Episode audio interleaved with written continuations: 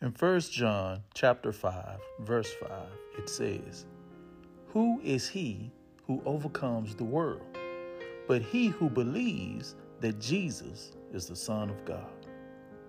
You know, to overcome, it means to succeed in dealing with a problem or difficulty.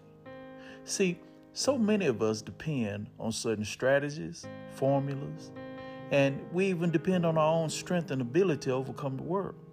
But John tells us in this verse that the overcomer is he who believes that Jesus is the Son of God. Belief, it'll put you in a position to deal successfully with any problem or difficulty that the world throws at you. God bless you and have a good day.